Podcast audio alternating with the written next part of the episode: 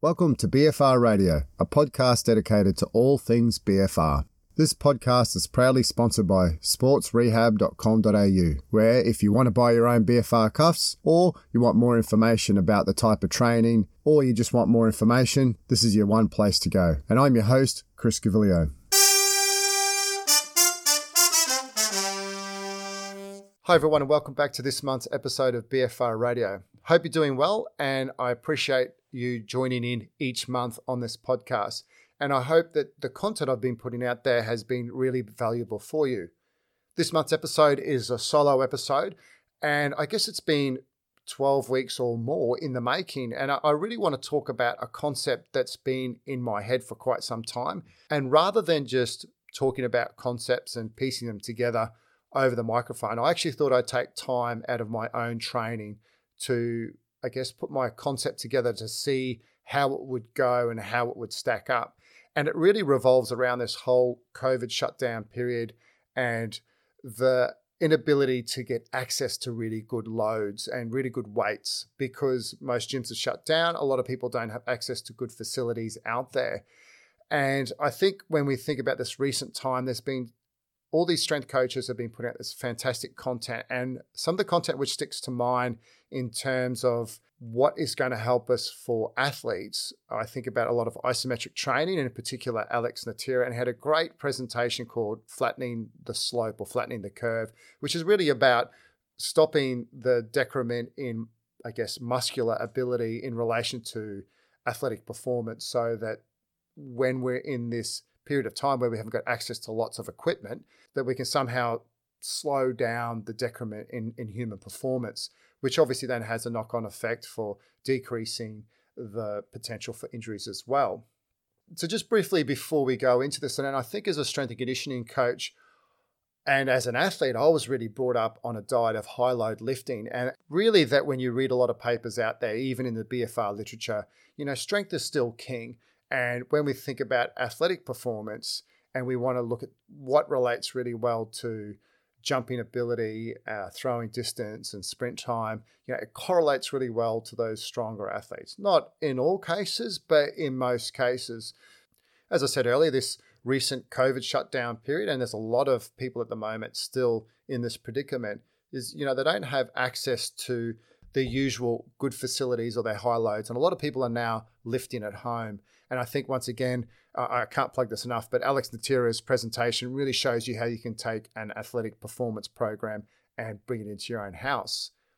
Therefore, during this COVID shutdown period, rather than continuing my high load lifting, which is a little different as I'm getting older, but I still like to lift as much weight as I physically can, I actually pause this type of training and tried to put my concept together and deliberately experimented limiting the actual load I could lift to 40 kilos only. Now, that's a massive asterisk here. What I actually did do is because I thought 40 kilos just isn't enough weight, it isn't enough stress on my body to create the changes and, and to help improve or potentially uh, maintain what performance parameters I can do. So, in particular, I thought it would be a great opportunity to bring some of the worlds of isometrics into my training I would also add lifting bands and also blood flow restriction. If you're listening to BFR radio, I talk a lot about BFR at low loads being able to help improve strength and also muscle hypertrophy in certain occasions. However, I do think in higher trained athletes or people with a higher training age that we need to find additional ways to stress the body because if you're really well trained, that perhaps 20% of 1RM may not be enough. So, what I want to do is just break each component down and talk briefly about it. And then I want to then piece it together and show you how, through my training program and my framework, and the results that I actually got from the outcome of the 12 weeks of training. With respect to the components, of the first one we look at is isometrics. And there are a lot of great advantage with isometric training and perhaps underutilized, I think, in general as a strength coach. Briefly, their advantages are firstly that they generate high amounts of muscle activation. And in particular, this is really great because it leads to a more efficient nervous system to provide a greater potential to recruit muscle fibers. The second one is the effect of the muscular groups performed during the exercise are really joint specific.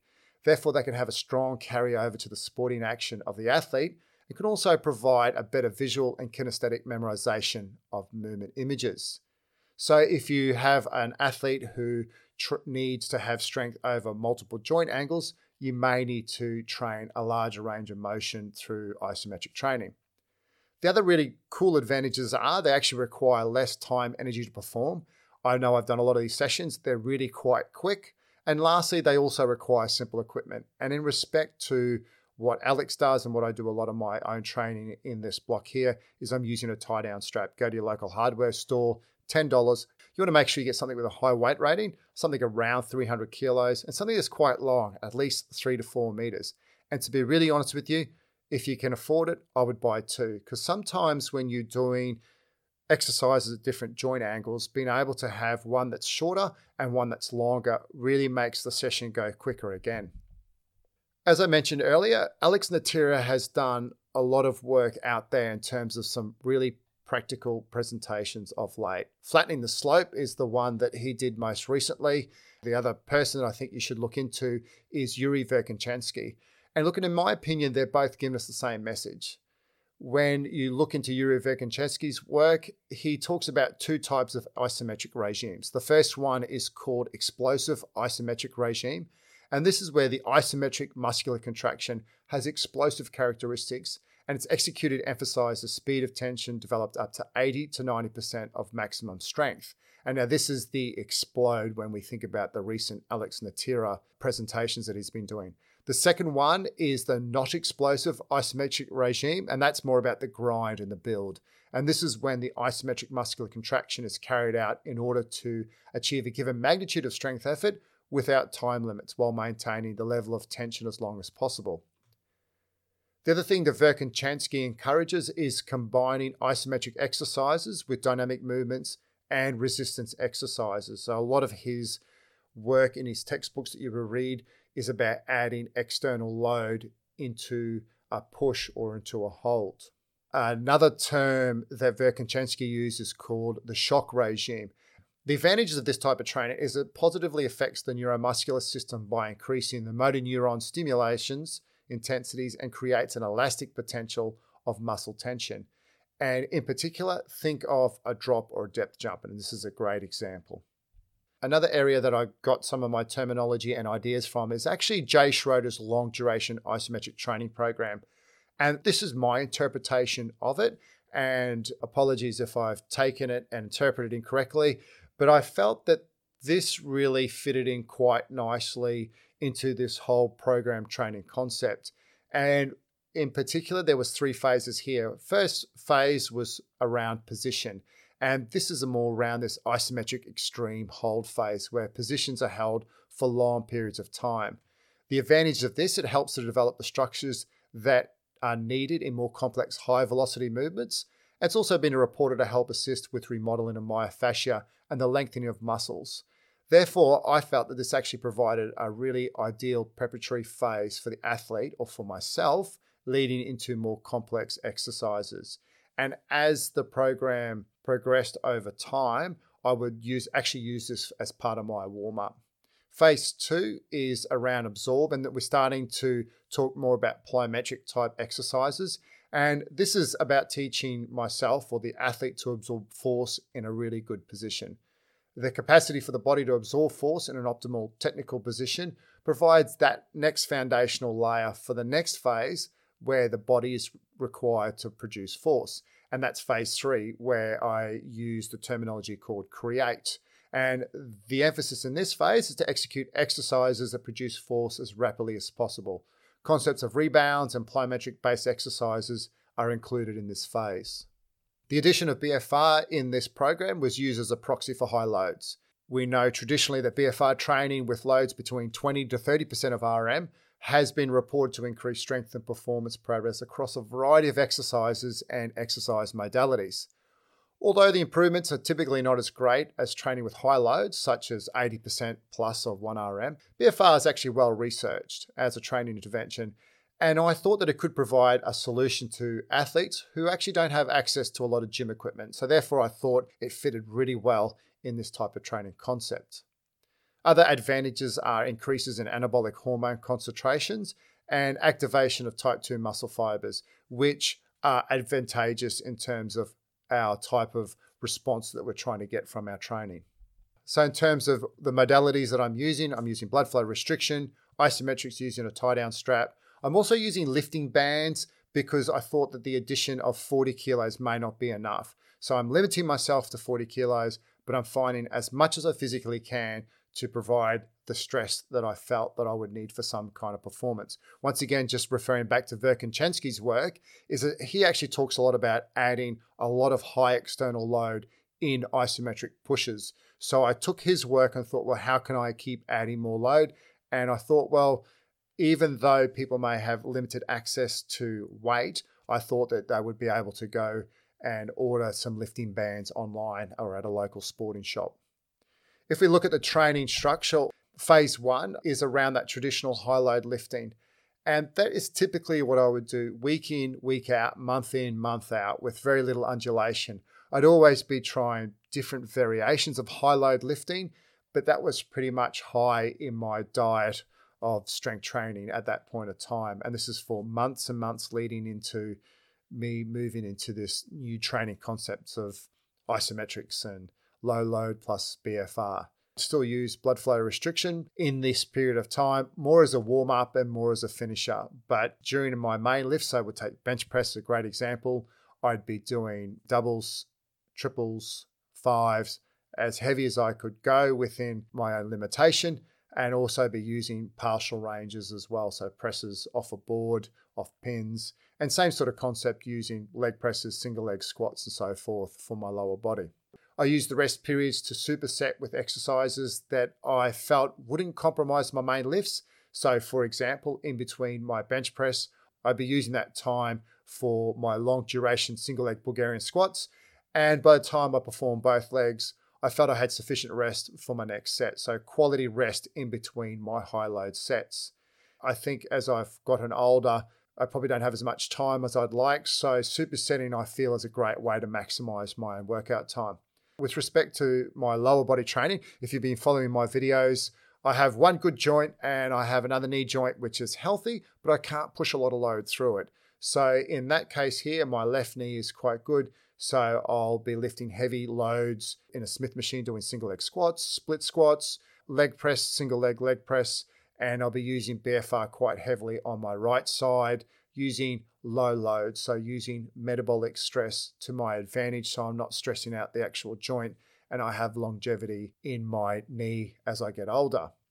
I also included isometric training during phase one, but these were at really heavy loads. And, and I also train them at both ends of the muscle length, so at short lengths and at long muscle lengths, because as I said earlier, joint specificity is really important. And I don't have a sport that I play, so I'm actually really just trying to train at all angles. So I thought, well, when I did my testing, that potentially that it would be indicative of a wide range of movement and I wouldn't be singling out just one kind of joint angle. So I completed phase one, which is my traditional high load lifting. I did some testing. I, I then headed into phase two. Phase two was the start of my light load isometrics BFR. It was six week long and it actually coincided about two weeks into the COVID gym shutdown period. In particular, during this phase here with the plyometric type work, I was using a concept of absorb. So I was building that foundational layer. And in terms of the isometrics, I was building because I thought that from a safety point of view, I didn't want to be going straight into the explode type of isometrics. Therefore, after phase two, I'd be doing that for six weeks. I would test and then I'd head into phase three, which was a continuation of the previous phase. This was four weeks long and it was still included isometrics, low load. I tried to add as many bands as I could. I really challenged myself and obviously BFR. What I did here, the isometrics included the explode concept. Still did build in some cases, but I really tried to look at explode. That's really trying to, can I contract as fast as possible? And the plyometrics incorporated the concept of create. And that was about rebounds, multiple jumps, and also depth jumps and so forth. Now, when I was depth jumping on my legs, it was obviously on one leg, but I was also doing that in a push up type position from upper body. Briefly, I want to talk about the training program framework.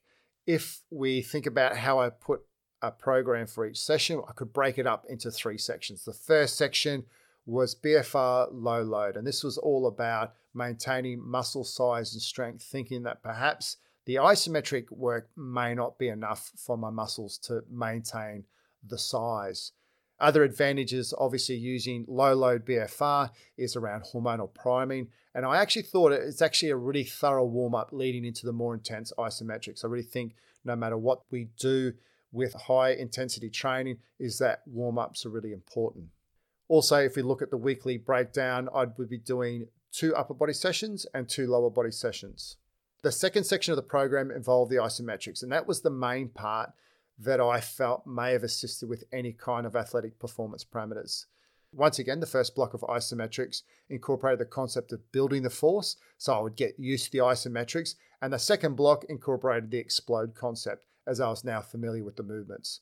I explored different joint angles, and external load was added through the addition of BFR and bands. Once again, all isometric exercises were supersetted, and this is typically with a plyometric exercise. The third and the last section was all about ancillary strength that I felt was done to complement the body parts trained, but also included other ancillary exercises that I felt were important, such as adding an extra hamstring and calf work on an upper body day, as I felt that that's really good for the health of my knee. Now, it's all good and well me talking about these training programs and concepts, but putting my coach's hat on for a moment, I want to know does this make any kind of difference to an athlete? Now, look, I'm of N of one. This is a very small case study. So this results may be just totally related to me. However, it's still important to test to try and give an idea of what kind of improvements that I may be seeing. So, with regards to the testing, I try to encompass as many different tests for both the upper and the lower body as I could.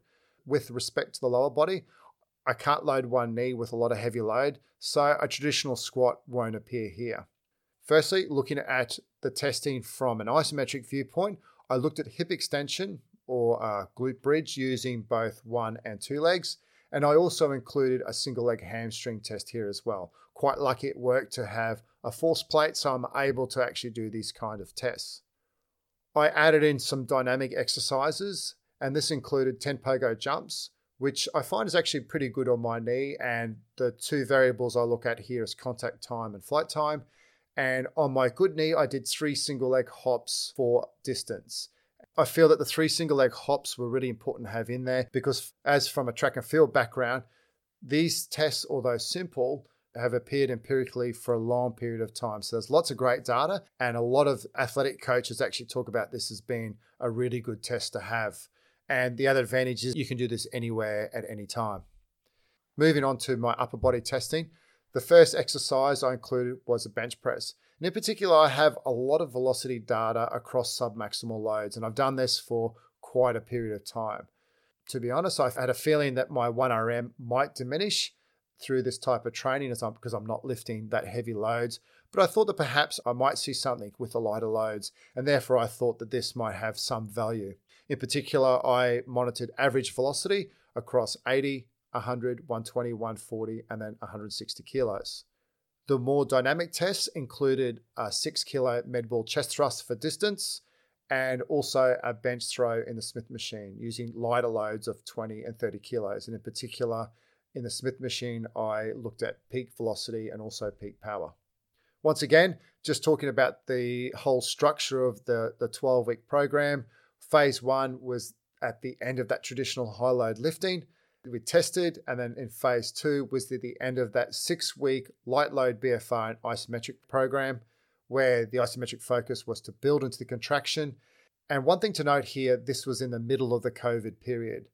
I didn't have access to the force plates and also the Smith machine. So I wasn't able to do the full gamut of tests.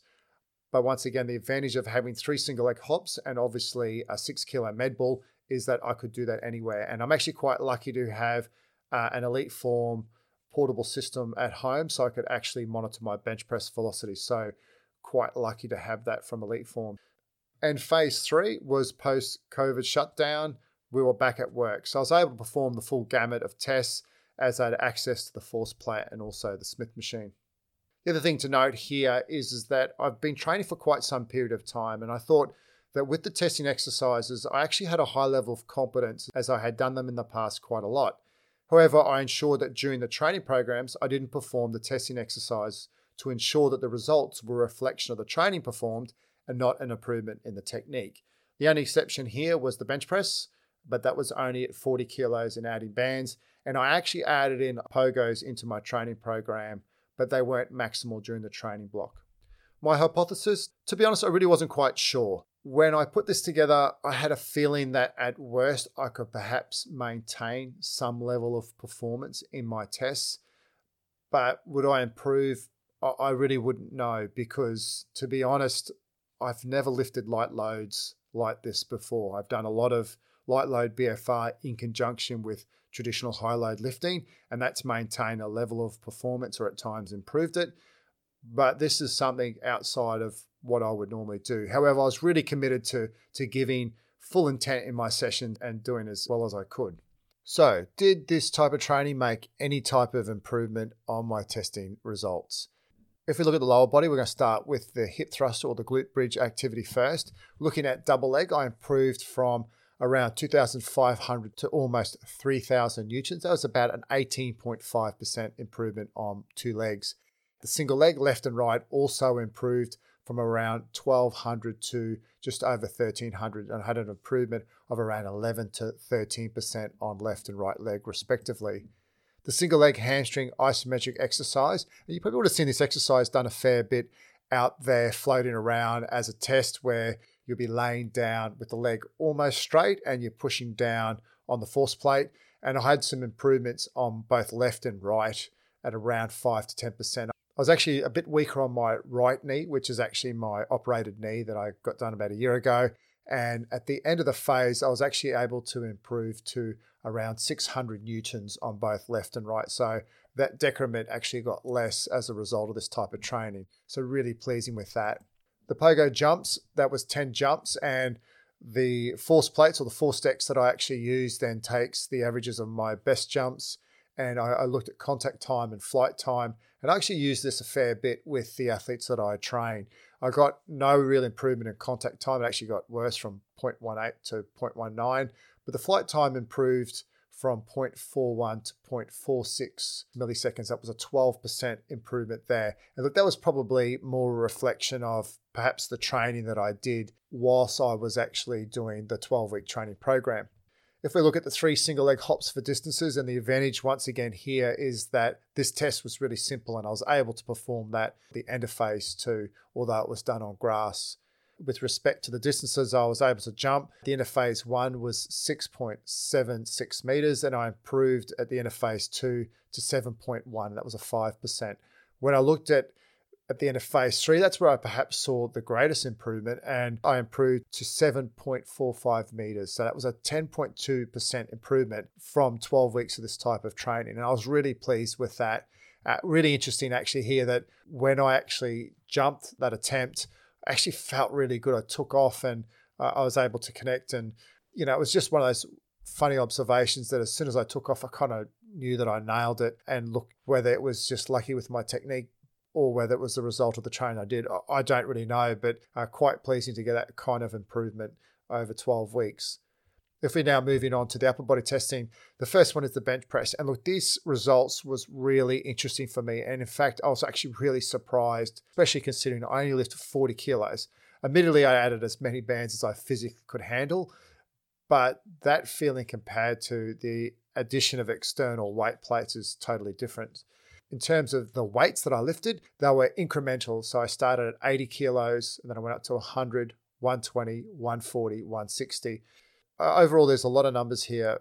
Therefore, if you look at this globally, at the end of phase two, if we look at the 80 to 100 kilos, I had an improvement around 9 to 15% and I actually had a greater improvement again at the end of phase three. So I was actually still able to improve my speeds as time went on, which is really surprising because I would have thought heading towards the end of that 12 week training period that I would have seen some sort of decrement. Then we move on to 120 to 140 kilos, and this is where I want to spend a little bit more time here. If we look at 120 kilos, I improved across all phases from 0.55 meters per second to 0.67 to 0.77. So the end of the phase three, I improved by 40% at 120 kilos. 140 kilos, still saw a good improvement, not as much as 120.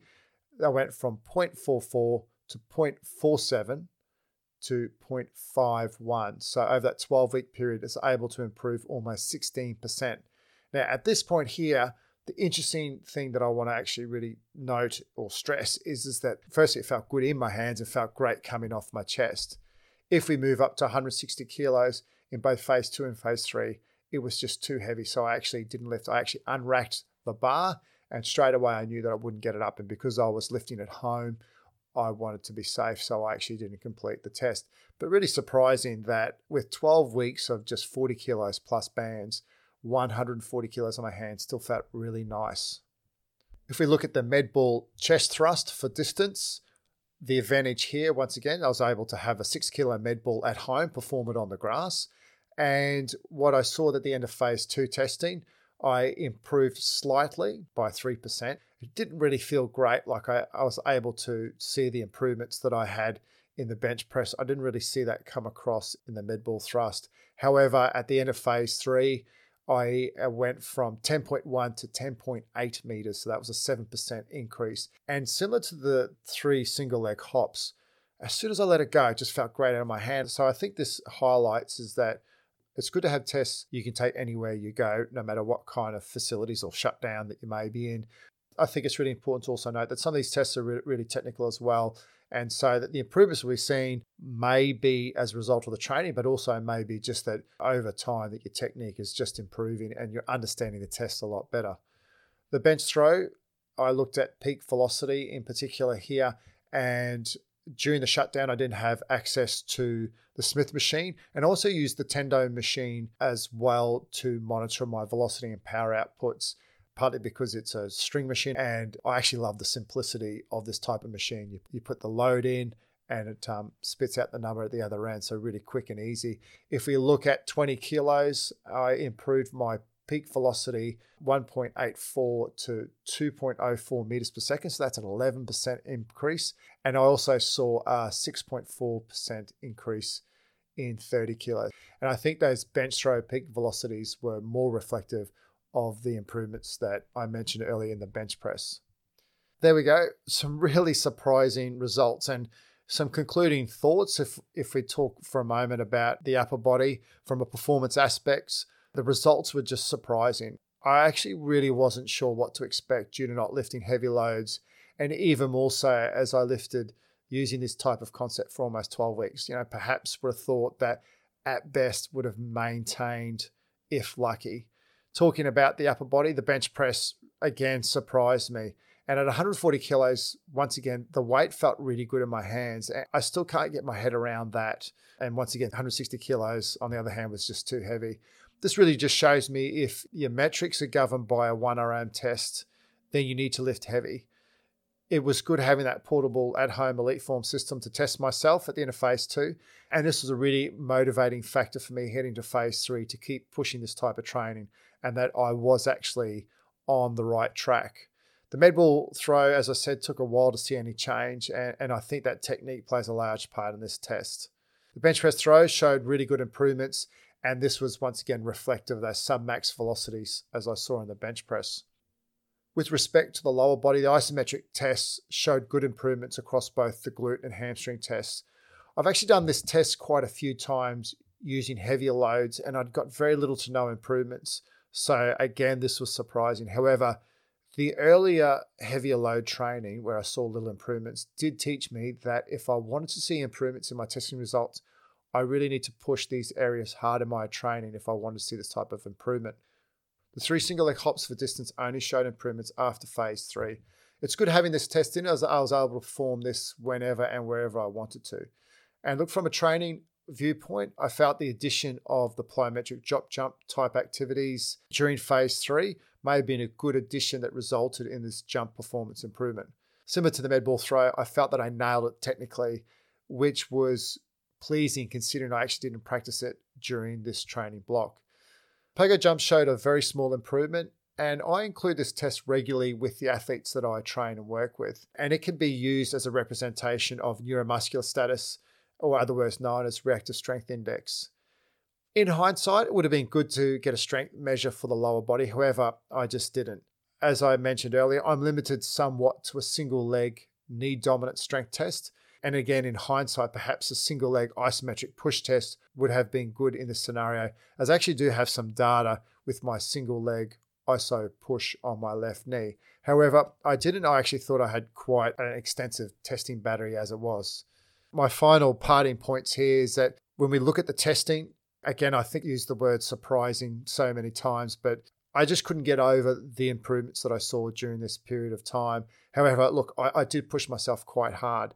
From a theoretical viewpoint, it made sense to me that this could have worked, combining the concepts of isometrics, BFR, and also plyometric training. However, if your success is determined by 1RM, this program may not be for you. Although with limited equipment, it's probably the best choice considering everything. If, however, success of your training program is highlighted by speed of movement, distance thrown, and jumped, then this program would be of benefit irrespective of access to facilities or not. And in a lot of sporting settings, this may actually have a better transfer to actual sporting performance. And I think as a strength coach, my own evolution has really moved from 1RM has its place as a strength testing parameter, but a lot of those sub-maximal velocities or the ability to measure how we move our body in terms of what we can jump, what we can throw, has just as much as importance as being able to monitor 1RM. And in some athletes that don't see big improvements in 1RM, being able to monitor velocities can actually highlight improvements in their training that you may not actually get if you're just looking at 1RM only.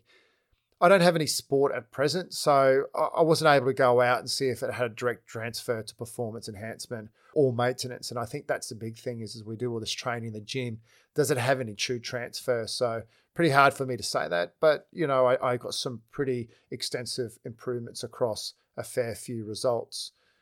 In terms of an overall session feel, I really enjoyed this type of training. And as I said, it was a real shift for me away from heavy load training.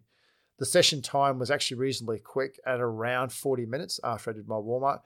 And interestingly, I actually had no residual soreness. And I felt that I could back up the next day feeling great and perform with the same level of vigor and energy. I actually had two days off on a Saturday, Sunday, and I felt like I needed to do more and I could actually train more doing this type of training program. In comparison to my higher load lifting that I typically do, I definitely know that using near maximal loads, it's a lot harder on the body and performance can be affected the next day or, or a couple of days thereafter.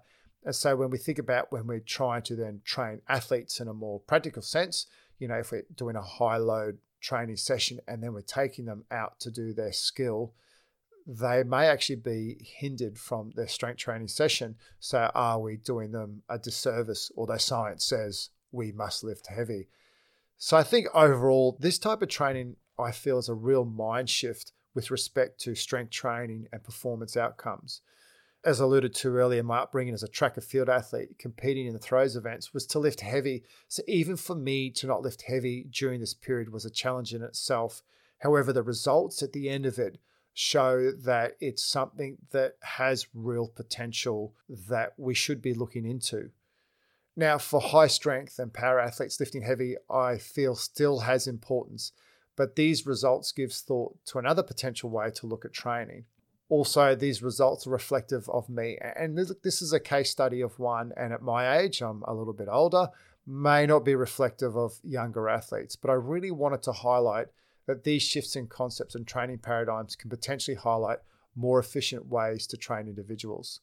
I hope you've enjoyed this outline of my training concept and my training program. If this really resonates well with you and you'd like to see some more information or you want to actually see what this program looks like on paper, let me know. I can actually write this all out. I hope you've enjoyed it. it it's a 12 week challenge for me. And now I'm going to move on to my next challenge of actually, now that I'm back in the gym and lifting heavy loads, I'm going to take this same concept and add more load into it. So I'm going to see what my testing results are in another six to eight weeks' time, and then continually challenge my own mindset in terms of strength training and what we traditionally think would actually produce results. Also, if you know of someone who may benefit from this type of training or is looking for a change in stimulus, let them know about the podcast, in particular this episode, and also refer them onto my YouTube channel, which has lots of great videos on how to do these activities, but also my Instagram, which is at Chris Gaviglio, which also has lots more training videos in different kind of formats. Once again, thanks for listening, and I'll see you next month.